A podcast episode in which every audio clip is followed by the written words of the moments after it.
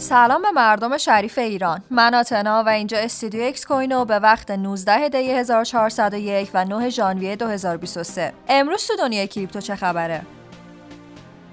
تحقیق و بررسی صندوق های تأمینی مرتبط با بایننس. توی این روزا گزارشی از واشنگتن پست منتشر شده که ادعا می‌کنه دادستانهای ایالات متحده در حال تحقیق و بررسی صندوقهای تأمینی هستند که با صرافی بایننس سر و کار داشتن. یکی از دلایلی که بایننس به این شکل زیر ذره بینه ماجرای صرافی FTX و حتی دخالت‌های بایننس توی اون اتفاقه. نهادهای قانونی هم برای جلوگیری از موارد مشابه با حساسیت بیشتری به مسئله ورود کردند.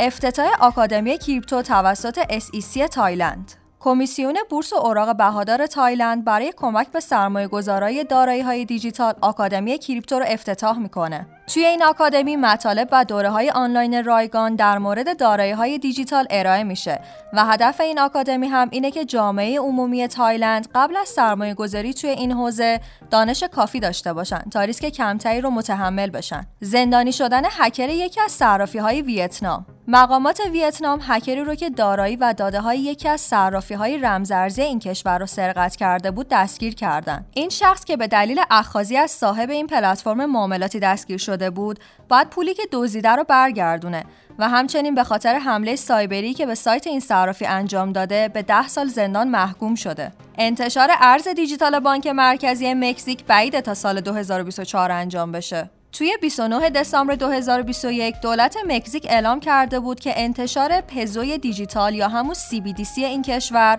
تا سال 2024 انجام میشه. طبق اطلاعات جدیدی که بنکسیکو منتشر کرده، بعیده که جدول زمانی قبلی محقق بشه. این ارز دیجیتال هنوز در مراحل اولیه توسعهشه و توسعه دهندهاش هم هنوز در حال تعیین مقررات لازم هستند. ممنون که همراه هم بودین.